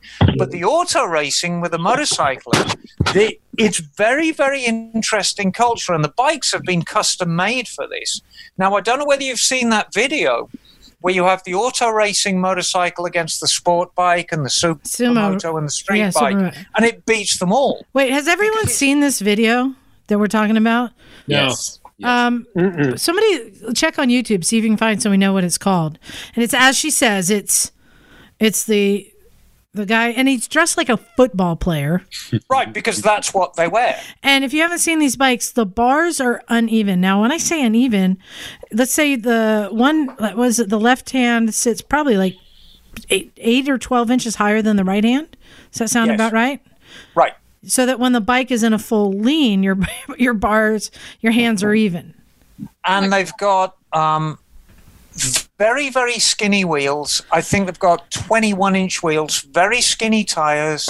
It, it, look, it looks like a he's racing a Schwinn Stingray with a giant motor in it. 500cc twin cylinder engine, very high state of tune. They're about 60 or 70 horsepower. Very, very lightweight bike. And they can just achieve these crazy angles of lean. And because all the bikes are same, um, Ian, I don't know whether you were here for my uh, for my little discussion of Bosozoku culture. And as crazy as it is, it's really quite defined. And it's the same with the bikes. Because the bikes, the parameter of building these bikes is so defined, it all comes down to the skill of the rider. And that's why it's such a popular way of betting, because you're presented with four bikes that e- any one of them could win a race easily. Mm-hmm. So it's down to exactly who is the best rider. So it's all part of the culture. Oh, that's a great explanation. Thank you. That's amazing. Oh, you're very welcome.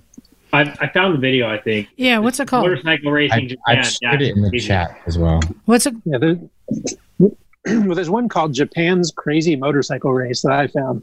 Yeah, there's a bunch of them. Um, So why why do you think that hasn't uh, found a home here, Emma? Um, because of Vegas. you know, I mean, if you've got if you've got a, a gambling habit, why on earth would you not go to Vegas? I think I think I know the answer to that question actually. So are the manufacturers getting into these racing like MotoGP so that I mean they're are they doing that to win the races and win money or are they doing that to sell more bikes? Yeah, sell more bikes. Right. So how are you going to sell what bikes are you going to sell? You can't put these things on the street. Right. Right. I mean that may be it. I mean it's just not practical. Yeah, and I mean that's um, that's long been known by manufacturers that you need to put a little bit of your corporate culture, even in bikes that don't look like their street counterparts. So mm-hmm. that's why you get things like Kawasaki lime green or Suzuki yellow, so that you can see the GP bike, and even though it doesn't look like your katana, it's the corporate color. Right. So you can red. immediately identify it as a Suzuki. Suzuki love yellow with blue graphics. That's their corporate racing colors. Just as Honda is red, Yamaha's blue, and then um, Kawasaki's lime green. Isn't that funny that they each have their own color spectrum that's very, very different? Although Yamaha was was yellow and black in the seventies, wasn't it? Yeah, back in the Kenny Roberts days, Yamaha Yeah. was always yellow with a black checkerboard, but they seem to have kind of defaulted to the cobalt blue now. I, I do love the I do love the yellow though bagel. I agree that old '70s yellow block look is the Kenny Yeah. Roberts era. Emma, what is what is Triumph's official color? Uh, the color of leaking oil, darling. What was that Racing discussion you and Emma? yeah, British Racing Brown, the color of the Hey, Liza, what was that uh, discussion you and Emma were having today about British green color? Oh, oh, well, Emma, did you make that announcement yet? No, I didn't. Why did you make oh that my announcement? goodness, did I? Oh, Yeah, you just you just did I have a premature uh, I don't know. information? I don't know. Well, no, not really, because you know I need to announce it. I bought a new bike. Yay! Oh. Whose airbox did you piss in this time? No, you get me? So, um, I'm at work. We do a variety of bikes because we're that kind of shop. And in case you've forgotten, I work at Seaside Superbikes. Yes, that's Seaside Superbikes. If Cha-ching. you've got a superbike, you need to go to Seaside Superbikes Cha-ching. for all your superbike needs. Seaside Superbikes. so anyway, I do have a super bike, and I went there, and now it's super again. Thanks yeah, to thank you. um, so to cut a long story short, we had this ancient Triumph in that hadn't been run in 20 years, and I got I got this thing resurrected, and I was tooling around the neighbourhood on it, and I thought, bloody hell, I need an English bike in my life again. And for those of you who followed this podcast for more than a couple of weeks, you will remember that famously last not last fall, the fall before, a Triumph Trident cu- tried to kill me. Well, I've decided to buy another one. Oh. So um, I am now the proud owner of a 1971 Triumph T150V. Nice. Ooh, what's the V mean? Five speed. Oh, not very Did fast. Did you just make that up? No, that's what the V stands for. Like So you see, you you if if you ever see like a T120 is a 650 Triumph twin, and if you put a V after it, that's the Roman numeral for five. That means it's five speed. Before that, hmm. it was a four speed. So I have, and I did a bit of research on my bike because I knew it was an early bike. It's October 71. Hmm. It is one of the first week's production of five speed bikes. Was it made on a Friday? Probably. um, but I got it for a very, very good price. And it's kind of a sad story, but it's kind of a common story. Is um, an older gentleman had it. Um, he rode it around for a while 20, 25 years ago, and he decided he wanted to restore it.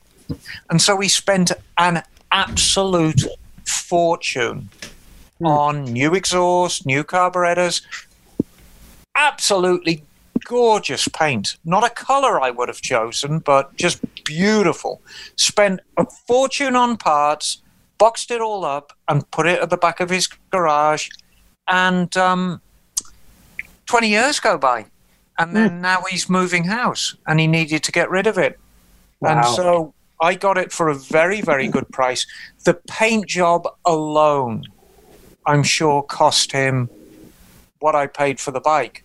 And the saddest thing is, I'm going to get all the paint off and paint it in a color I like.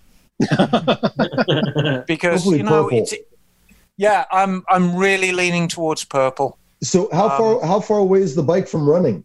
You know, I mean, truthfully, the major hurdle to stop it running, it needs a wiring harness. And it's not as big a job as people think. I mean, we put a wiring Right. harness on Yuri's Norton Commando in two hours today. Yeah. I was watching that today. That was fascinating. Yeah.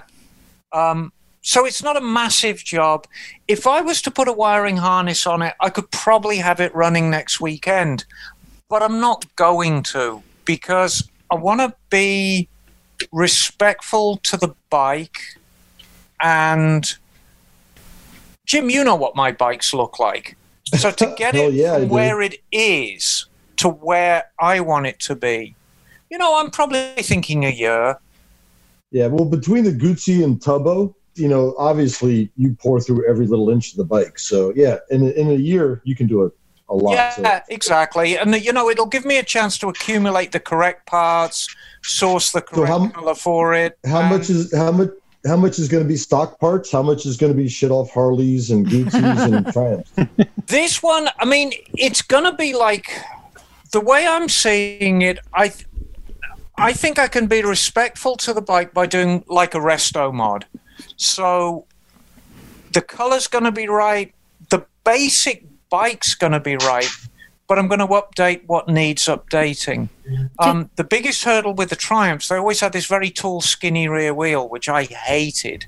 So I'm going to put a slightly more conventional size, size wheel on the back. Can we throw out a challenge for you? Yeah, please. I challenge you to use any part from a Yugo on this bike. or a Citroen? or a Lada.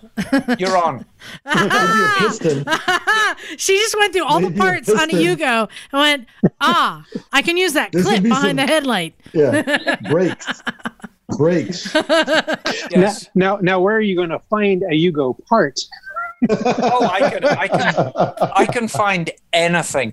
I actually, I'll, t- I'll tell you a good Yugo story. So years and years ago, back when I had a little more money than I do now, I had a wonderful contraption called a Jensen Interceptor, and a Jensen Interceptor is, um, it's a British car with a bloody great American engine in it, and it, I mean, they came like that stock. So you imagine, kind of like, um, does everyone remember what the Avanti looked like?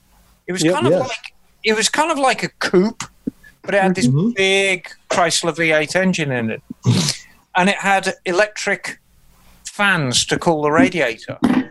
And Jensen hadn't listed fans for years, so you couldn't get them anywhere. And I found out that they were exactly the same as in a Yugo. So I went down the local wrecking yard and pulled two fans out of two different Yugos, put them in, they were perfect. Nice. So you know, obviously, Yugo and Jensen source their fans from the same same corner of a Lucas warehouse. So you can do anything. but if that is a genuine challenge, I will put apart from a Yugo, or whatever car you mention, Yes. on that bike. Did you get my text, Liza? Uh, no. I can only hope it's a turbo, Emma. No, I mean, Hey, so Emma, hey, how was how was it? So Yuri had his what 70, 71 Norton. He had the wiring harness mm. in. He just didn't know what to connect the what, huh?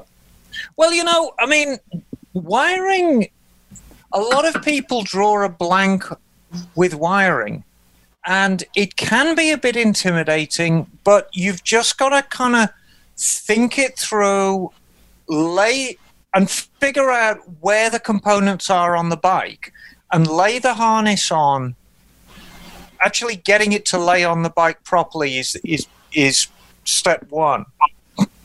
And every single bike, whether it's Japanese, English, Italian, it doesn't matter where, it has a correct routing for the harness. And so my advice is if you're going to do this job at home, take a few pictures of your bike first. There you go. No, I'm talking to Liza, the chat room on the fucking thing. I know. I'm just responding to you on my phone. You send a dick pic. yes, it's a giant hog. I didn't get to Yeah. see it. Do you No- do you no want to go ahead? intended. Oh no, are we wrapping up? Has it been two hours? Or are we going to keep going on here? It has not been two hours. I still have email Oh, really? to read. Oh, okay. Well, uh, Broadcast I can just, take a shit. But you gotta have a, an announcement to make? yeah, I just want to say uh, condolences to our buddy um, Phil at Cleveland Moto, who recently lost his mother. Yeah. Yeah, I think that happened Oh. today or yesterday. I didn't Yeah. know that. I'm so sorry. So Um, our most sincere sorry. condolences, Phil. Um, yeah, sorry thinking for of you, buddy. dude. Yeah, Yeah. we love you, Phil. Um, yeah, love you, Phil. Yeah. you know, I know she was a very old lady, but um, I I saw his post, and she was surrounded by family and those who loved her. We should all be so lucky. So we're thinking of you, Phil. Yeah, rest in peace, Helen Yes. Waters. Sorry to hear that. Yeah, rest Um, in Yeah, peace. much love. I actually Here's almost. I actually almost lost my mom today. Uh, What? She lost her biscuits over No. Charger. She was about to knock Terry's teeth out. She was gonna she was gonna give Terry a right She was going and toe knock to his toe old ass with out. Electric Terry. Oh, and then, no. And then uh, about Charger running around chasing her cats in her yard. Oh, and then he was like, "Hey, Liza, I'm sorry, I got your neighbor so upset." I'm like, "That's my mom." He's like, "Oh man." Oh, it's funny. I haven't seen Dusty in four months. I got my head underneath your trailer looking for cracks. My ass is up. Is that Jim? I'm like, hey, Dusty. I'm I'm yelling at I'm yelling at the guy with the dog. You know, I just I'm just gonna go yell at him. And she fucking tore off and tore in. Next thing I know, your neighbors are like, hey, Jim, can you do something? Dusty's yelling at Terry. all, all 85 pounds of her just ripping him a new asshole. Yeah, I know. She's brilliant. I love It your was mom. it was a sight for sure. Yeah. Wow. Mom is great. So sorry, if I had Phil. to raise you, Liza, I would Yeah. be like your mom too. Um, uh, Naki, you got to bump out. Think so? You got to go clean the smegma under your arm. Yeah, Oh God! knock me. among other places. I gotta get my Tupperware. Back, Yeah, back to motorcycles. Um, all right. I, I'm very, I'm very happy about this. I mean, I've said this before. It's as good a time to say it again. And you know, I own a Japanese bike. I own an Italian bike. I love all motorbikes, but my heart's always with British bikes, always. And it just, Suzuki. it, it, yeah. No, I mean, I, I really love them, but the, I need a British bike in my life. That's There you go. That'll proper. I don't know, Emma. We're both buying uh, 70s bikes right now. We might be starting something. Oh yeah, your KZ 400 should be arriving quite soon. It is on a truck wow. somewhere. I don't know where. the ra- I, I think the race is on. The race is on. Whose Oh. bike's going to be done first? Oh, like mine will be running because I don't. long before mine. Yeah, I don't care about the little details. Did you did you keep your KZ uh, outside year round in Boston? Yeah, I did actually. That, that's a fun experience. yeah, tell me. But I mean, to go and like wipe all the snow off and then sit down and start riding. Oh yeah, that that was a that was a great bike. I enjoyed it. Um, but you know what? I have an email from Mike Olson, and he's also trying to find the right bike. He's been getting different advice from us and from others. Um, he needs some more advice. so let's catch up. You guys might remember he said a few podcasts ago he had a question about his shitty Sportster suspension. Yes. Remember that one? He said we Like had a no room, right? we had a lot of yeah we had a lot of great advice. Somebody said in response to buy a sport bike to fix his suspension issue. Well, Um, that's not really that productive, but And he heard from someone else to buy another Harley to fix the problem. that's not Um, productive either. So he says, I was actually going to go look at a Ducati after listening to your response on my question. And I sent a message to Recycle Santa Cruz Facebook page, which I get, and, uh, you know, asking, I remember getting this. I didn't realize it was him. And he was saying, Hey, look at this bike. Is this a good deal? Should I get it? And I said, the response was, um, yeah, everyone should make the Ducati mistake once in their life. Go for it. That doesn't surprise me at all, by the way. So it said that made him double guess his decision. He had already had an appointment set up with the seller to check out the bike, but decided to bail on that, but still called him to let him know he wouldn't be coming. Thank you for that. For What kind of reaching out. Ducati was it? Did he say? I don't remember which one it was. I think it might have been The a 900 one. SS. A what? It might have been a 900 SS? 900 SS. I think like That's a not too bad. 98 or something. Okay. Um, uh, so uh, he so he bailed on that bike. Um, Is that a two valve? That's a two valve, right? The 900S. Yeah, those Yeah. are pretty reliable, from what I understand. They, I mean, they are. Uh, They, they gonna keep up suffer on maintenance. from exactly the same problems as any European bike that's got a few years on it suffers from. Yeah, Um, Yeah. and and so I want to clarify too. The reason I said everyone should make the Ducati mistake, I did myself too, and it wasn't a mistake for me. it was a good bike, and I had a lot of fun with that bike. But Yeah. it's like playing a game of hot potato. Uh, which is a game you played where it has that bomb and everyone keeps passing the bomb and then somebody's holding it when it blows up.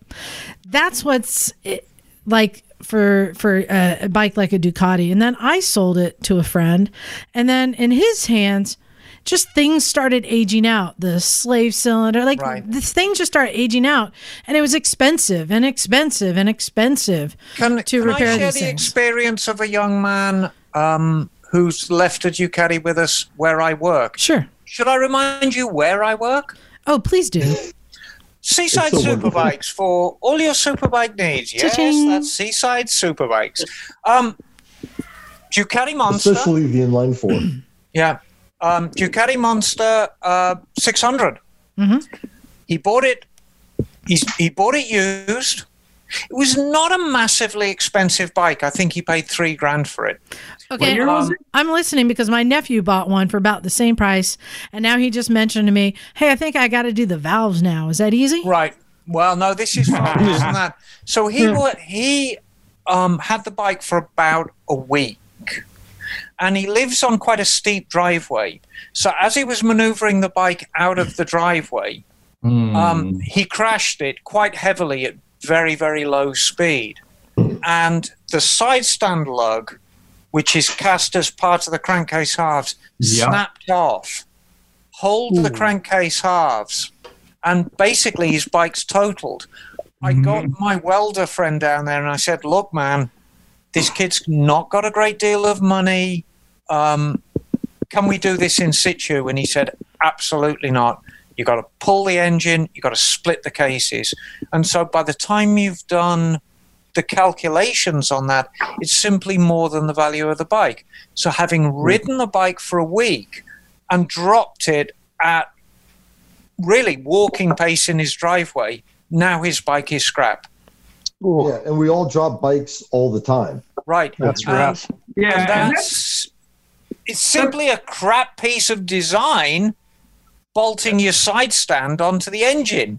That's like the classic Italian quote unquote character, right? Like, oh, I want to cast this boss right into your fucking. Well, is, isn't, the, isn't the engine a frame member? Yeah, it's but the there, press there member. is sufficient Yeah. frame. There's like a piece of frame coming down the side of the engine, but there's two bolts holding the side stand on. One is on the frame, one is on the the engine case. Oh, I mean, why And- would you do it any other way? Well, yes, but you know, so there's that. On conversely, there's a lot of people riding around on 600 monsters who are having a wonderful time with it. Yeah. It's just luck of the draw. Yeah, to be clear, I'm not saying Ducatis are bad bikes. I really enjoyed mine. It's Yeah. just just like with BMWs of a certain age, they will quickly become more uh, more cost to repair than they're worth. Right. And but and bikes are different now. I'd recommend a 1970s BMW to anyone. Oh yeah, but Because not not a 90s. Right, because if you want a bike that is infinitely rebuildable, that is the bike. And you can actually make them oil tight and reliable in a way that you can never do with a 1970s English bike. Yeah. So, do you want to know Um, yes, what, what bike so- Mike uh, found? Go on. So he said uh, he found uh, a 2004 Dyna Superglide fuel injected model uh, posted on Craigslist. Uh, $5,500 with 24,000 miles. Oh, that's great for a Superglide. I know, right? Um, he went to check it out and ended up getting it for 5200 Woohoo! Brilliant. Great condition. He took it on a ride over the Cuesta grade, where there are three spots that on his Sportster sent lightning bolts up his spine, but on the Dyna he could barely feel them. So to Yeah. whoever said buy another Harley to fix the Sportster suspension problem, thank you. Oh, right on. And for knock, get better. There you go. Thanks, Misfits. You all rock. Wait, what? What did he say? Get better, knock. Oh, Get better, thanks. homie. Yeah, he's Thanks. actually been kind to you. So uh, he's in the, uh, I guess he's in the abyss Southern of Southern San Luis, California, yeah. Yep. Fantastic. So Well, that's that's how you great fix your Sportster problem is buy another Harley. And the Superglide has always been my favorite Harley since the 1970s. And um, yeah, I mean, I- I'm glad I gave him that advice. Yeah, go for it. Everyone needs to have a Sportster mistake. I mean, I sorry, a, a Ducati mistake. But that that's simply what it is. I think anyone who's buying a Ducati when it's an affordable Ducati, that's what you're going to get in trouble with. Yeah. Don't buy an affordable Ducati Yeah. because it's not. because well, it's you know, not. there's there's a ton it's of people out out there who watch Craigslist and they'll see ST2s and ST3s and even ST4s come up, and they're like, "Oh, that's cheap for a Ducati." Yeah, I And- still want an M900, and I mean, like, I'll put the work in on it, but it's like, you know, I I yeah, but that's the one it. to no, but that's the one to have, knock because Yeah. the M900, especially the carbureted one, Mhm. is essentially quite a simple bike. I mean, you've got you've got to replace the rubber bands, and that's okay. And the electrics are a bit cool, blimey, but otherwise, it's basically quite a simple bike. Yeah. So. If you're going to do a cheap Ducati, do an M M900 or M600. Those are the ones to do it on. Or I loved, well, yeah. I mean, I did love my 95 900 SS. Um, but yeah, it's hard. Um, got another email. and this is Yes. somebody also looking for some help. This one is from Rick Flores.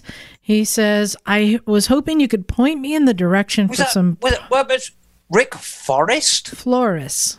Oh, Flores. Yeah, Flores. Okay, Um, very good. Hoping you could point me in the direction for some parts I'm having a hard time finding. Oh. He has a 1975 Honda QA50. Easy. All right. And he says he's in need of a new exhaust pipe and air filter, along with some minor parts here and there. Do you happen to know of any places that I can find the parts for this without breaking the bank? Or David some Silver. or some DIY tips for fixing an exhaust with some holes due to corrosion? Oh, right. Let's um, And I can tell you, I did respond and I said, uh, eBay is still the best place to go. Um, For But also, most bikes do have a forum somewhere. And a lot of people who are into these esoteric bikes have a stash or a parts bike, or they know where to get it. They know what. You know, farm in Ohio has a stash of them. So try and find a forum for that. That's really a great place to find hard to find and then stuff. there's of course Bike Bandit if he doesn't know about that, which has a lot of expensive but good parts Well, for stuff like that. Bike Bandit is going to be um, new new parts. um, I am on Carry On Talking. I'm on the David Silver website right now. I just want to interject about uh, the last conversation you had and making a, a Sportster mistake. I think that the Sportster is a perfect motorcycle. It's a beautiful motorcycle pre 2002, 2001, Mhm. those earlier bikes. And if you threw some 13 inch shocks on the back of it and really raised it up to level out the bike, the line of the bike, and put some knobby tires on it, I want an 883 just like that. The 883 is a beautiful bike. Just putting that out there. And you know, I think, Ian, that was what I actually said. If you like the Sportster and the only problem is the back suspension, just put some decent, um, decent shocks on the back. And it'll I cost it'll cost you a thousand dollars. That's you know that's that's the problem. So I mean, that's any Uh, suspension. No, any if if if anyone wants to Google what a stock mid 70s Sportster looks like, like a 73, 74, Oh, 75, beautiful. just stock Sportster, they're crushingly handsome bikes. And I think at some stage the Sportster's lost its way a little bit. hundred um, percent, hundred percent. You know, it's become more of a, a, a cruiser, and it's not. It, it it was a really good looking standard back in the day. It it has fallen back on my radar, and I probably will have one someday. Oh my god, the QA50! What a weird Yeah, tiny little thing. thing. Um, yeah, it's like a little mini bike. Yeah. Here's the Sportster. Yeah, yeah, that's there you exactly go. what I love. mean, look at that. That's an absolutely lovely bike in Uh, every way. That looks like similar to the one in the art of the motorcycle. That's the very first Sportster. Yeah, I love that with that solo seat. That's why I said if I buy an old one, I'm going to make it look like that. Right, right, right. Emulate that style. Mm-hmm. It has the Um, it has the fork boots on it. It's great. They're great looking. So, So- I am on. Um, there's a couple of places to get new parts for a, a QA50. Um, David Silver is one, and he has got quite a few bits and pieces listed. Um, that's silver as in the color S I L V E R. And then um, there's CSMNL. CSMNL. They have everything. The only thing is with those guys, they're in Holland. Obviously, NL is the Nederlander. So the ship, the shipping can um, get up there a little bit, but the, there are plenty of parts available for it. Um, as far as your exhaust goes, you know the problem is with exhaust; they tend to rot from the inside out. So if you see a pinhole on the inside, it's probably a bloody great hole on the uh, inside. So ew, I'm not sure what you do with that. All right. Um, I mean, can you find something of a similar diameter? Yeah, truthfully, I mean, play around with it. Unless you're entering it in the local Concours d'Elegance. Is that like a one Yeah. inch one inch pipe probably? or probably smaller than that? Really? Tiny little thing. It'll be like your pinky. Yeah. Uh, so maybe like a uh, moped exhaust. Yeah, um, but it's a four-stroke, so you don't have to worry about doing a, um, you know, an expansion chamber or anything like Okay. that. Do like like a little megaphone on it, and I believe they were black painted and not chromes. So, you know, um, truthfully, you can always do the orange Julius can and the safety wire. Yeah. I prefer the Foster's can. Good eye, mate. Um, I think that about wraps up for today. Did anyone have any last announcements they need to make? Well, I'll just say one thing. No. Yeah. Thanks to uh, Emma helped me out today um, doing some wiring. I wired some lights into the CRF 250, and what Emma helped me with in a little bit would have taken me like two days. So thanks, Emma. I really appreciate your help. Oh, Tom's with us. Hey, Tom. Where? Where? Oh, hey. And I'll say thanks to Jim for helping me today and changing out the tires on the trailer, getting it ready for our big trip next month. Well, what? Nice. Uh, well, your success motivated me. Like I was all lazy. You're like, check it out. I'm like, all right. And then we got one off or one on. I'm like, okay. That, so I think our trailer is sorted out for South Dakota. Trailer's sorted out. Fantastic. Exactly. So, um, uh, who are you getting to run the garage next week? I was just about to say the next thank you is going to go to Emma for running the show next weekend while I'll be with Jim doing uh being tortured by Jocelin. Hopefully not dying. Which means that I will be in charge and everyone has to do exactly what I say. Inoculate to put someone else in charge. Oh. I do have one last request. We got a, a glimpse of a history hole that I would like to request as a Patreon subscriber. Okay. I'd like to hear Emma talk about talking about tires and tire mounting. It was fascinating. We were chatting a bit as we were mounting trailer tires today, and I'm like, "Oh my god, I'm learning so much about tires all of a sudden." How to mount them? I think, Yeah, and we she talked about vulcanizing glue. she got to relive her youth. Well, uh, yeah, my, my that very. You first like, "Oh." job, my very first job out of school, I was a tire fitter.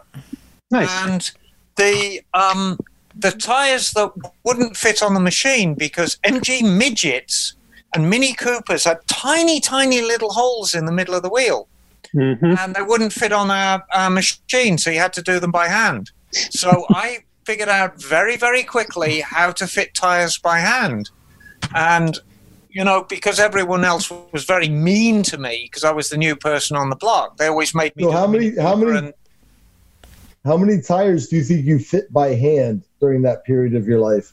Oh, a couple of hundred. Fucking car For tires. That's hardcore.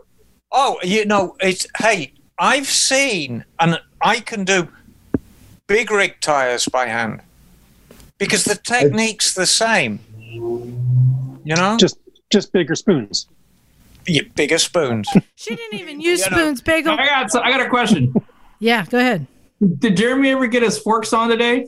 No. No, No. No, he went home. Okay. no, but we did an inspection on um, Jeremy's bike. Just to, as a recap, Yeah. um, Yeah. Jeremy smashed up his Super Hawk and bent it into a pretzel shape. However, it looks like the forks took the brunt of the impact. Oh yeah, Yeah. the the rim was fine. Yeah, Yeah. I do Yeah. want him, um, knock.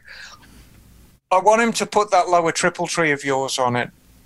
You think so? Yeah, I have that too.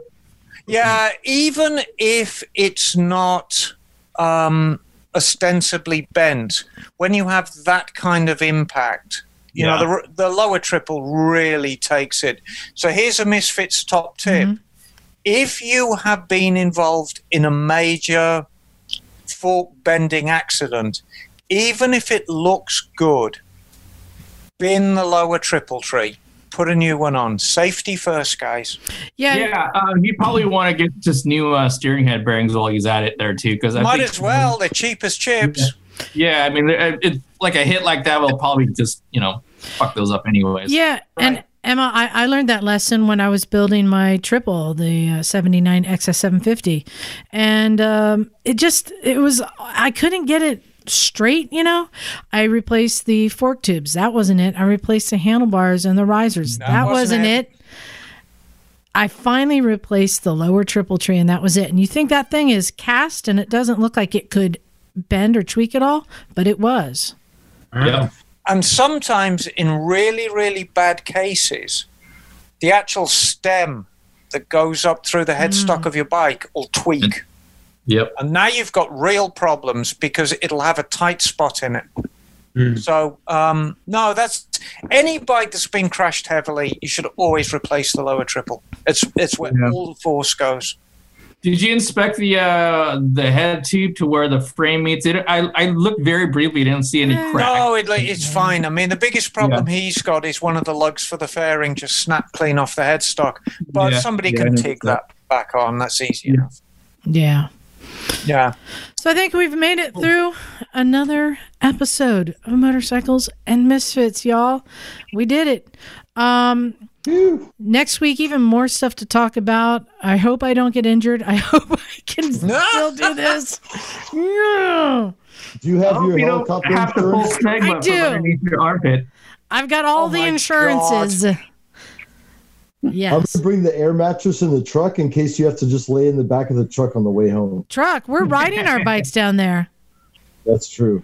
I just I'm already planning if I It'll get injured, I'm stoked. I was just gonna put myself across the back seat of your bike, like when you have like a dead person on the back of your horse. Yeah. Just like throw the carcass across. That's my plan. It wouldn't be the, the first time you're a bitch on my bike license, so that's okay. It'll be fun. I'm stoked. We have a good time. I'm really looking forward. Jocelin's so cool, so conscious. We're gonna have a hoot.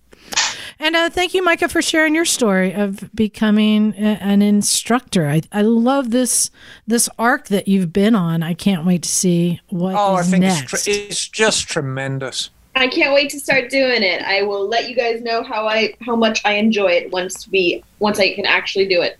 It's very Star Wars. You get to like do Jedi training and shit. Yeah, totally. I'm so excited. It's gonna be fun. Nice. So, um, Josh Furman riding his bicycle. you know, it's a, I believe it's an electric bike, isn't it, Josh? Is that the bicycle or the electric? Yeah, there you Dude, go. holy shit. Yeah. That's Star Wars. Okay, that's enough. That Uh, is so cool. Sorry, I'm on my phone. I didn't see that before. yeah, he just hit warp speed on that thing. Hey, and Right um, dude. quick reminder: we got a few more people who signed up uh, as Patreon supporters, and they got a couple more shirts. I'm down to a couple XL and a couple large. So if you want to get one of our, our free shirts off of uh, for our Patreon supporters, just go to Motorcycles and Misfits on Patreon, and for five dollars or more a month, you will get a free shirt sent to you, as long as it's a large or extra large. Get it. Exactly. Um, so thank you to all of our, our Patreon supporters so far. Um, I've been using the money to buy stuff like more camera equipment for the new show, stuff like that. So, uh, Right. yeah. And, you know, thanks to uh, everyone who's joined us on this podcast. I think it's just wonderful. I know. Yeah, next time we'll let him talk instead of them. Benjamin. Somebody's on the East Coast. Is Benjamin in bed? Look at Benjamin. I just saw Night-night, him. Benjamin. I just scrolled over. I couldn't see everybody. Aw. I would have spooned Benjamin. That's funny. And I'm pretty sure Tom fell asleep at some point. he looks he looks No. Tom's always Oh, God. Uh, we That's we the have coolest beard. absolutely the best fans of the podcast. I don't know, Tom's maybe in a hammock. Are you in a hammock? Know. I know. So um so far they've they've been all been good. So maybe we'll do this again uh, another time soon. I like dropping the link. It's just kind of fun. And then getting some of our old misfits like Quiet Matt and Josh joining us is cool too. Hey, it's always good to see you, Quiet Matt. Do you still have the BMW, you darling? I do. It's giving me no trouble. It's great. Okay, yeah, with the Golf with the Golf GTI fuel injectors in it. nice. So, hey, go to motorcyclesandmisfits.com. Check out the website. You'll find all the pictures I put on there. You'll find our, all of our back episodes, uh, all the way down to episode number one, and some of our favorite episodes. If you haven't already checked out, uh, one of my favorites so far is the greatest interview we've ever done with Gary Davis. There you go. Yes.